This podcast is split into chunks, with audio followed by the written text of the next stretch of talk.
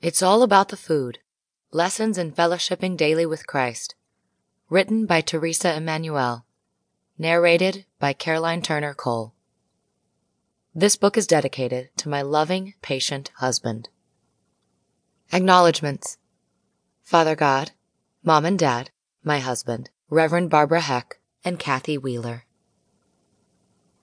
Introduction. The Bible is the Word, and believers refer to it as water or milk when sharing the message with new Christians, or meat when sharing the message with mature Christians. Water, milk, and meat are all types of food or nourishment. On a physical level, so many of our social relationships involve and revolve around food. We invite those closest to us to dine in our homes and share that fellowship. God created women with the ability to feed and nurture with breast milk.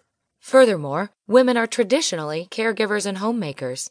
By sharing food, the Word, fellowship, and ourselves, we can change lives, including our own. Sadly, there are Christians missing out on all that a life in Christ has to offer. They may think that God is so high church that He doesn't care or have time for the mundane items of our daily lives. They may feel that a personal relationship with Christ is too lofty and unattainable.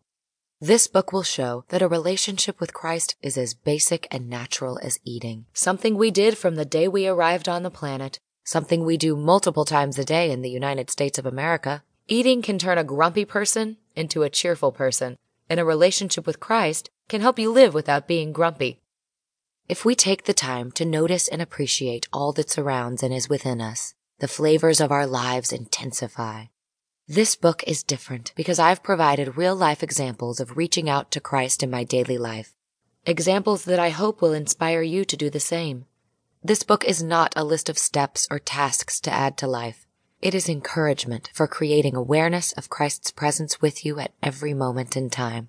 It gives examples of going deeper to appreciate the richness of the Word, our relationships, and ourselves.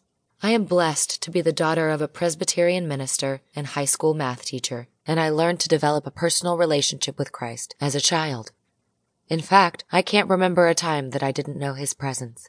This doesn't mean that I never have struggles or that I do everything perfectly. Far from it. I do know that God loves me best. But God is not a respecter of persons, so He loves you best too. I hope this book will give you examples of ways to know Christ is with you throughout your daily life, no matter what challenges are in your life. I hope this book will inspire you to feast on the Word, to invite Christ to dine with you, to share that fellowship with others, and to let your light shine and spread the good news.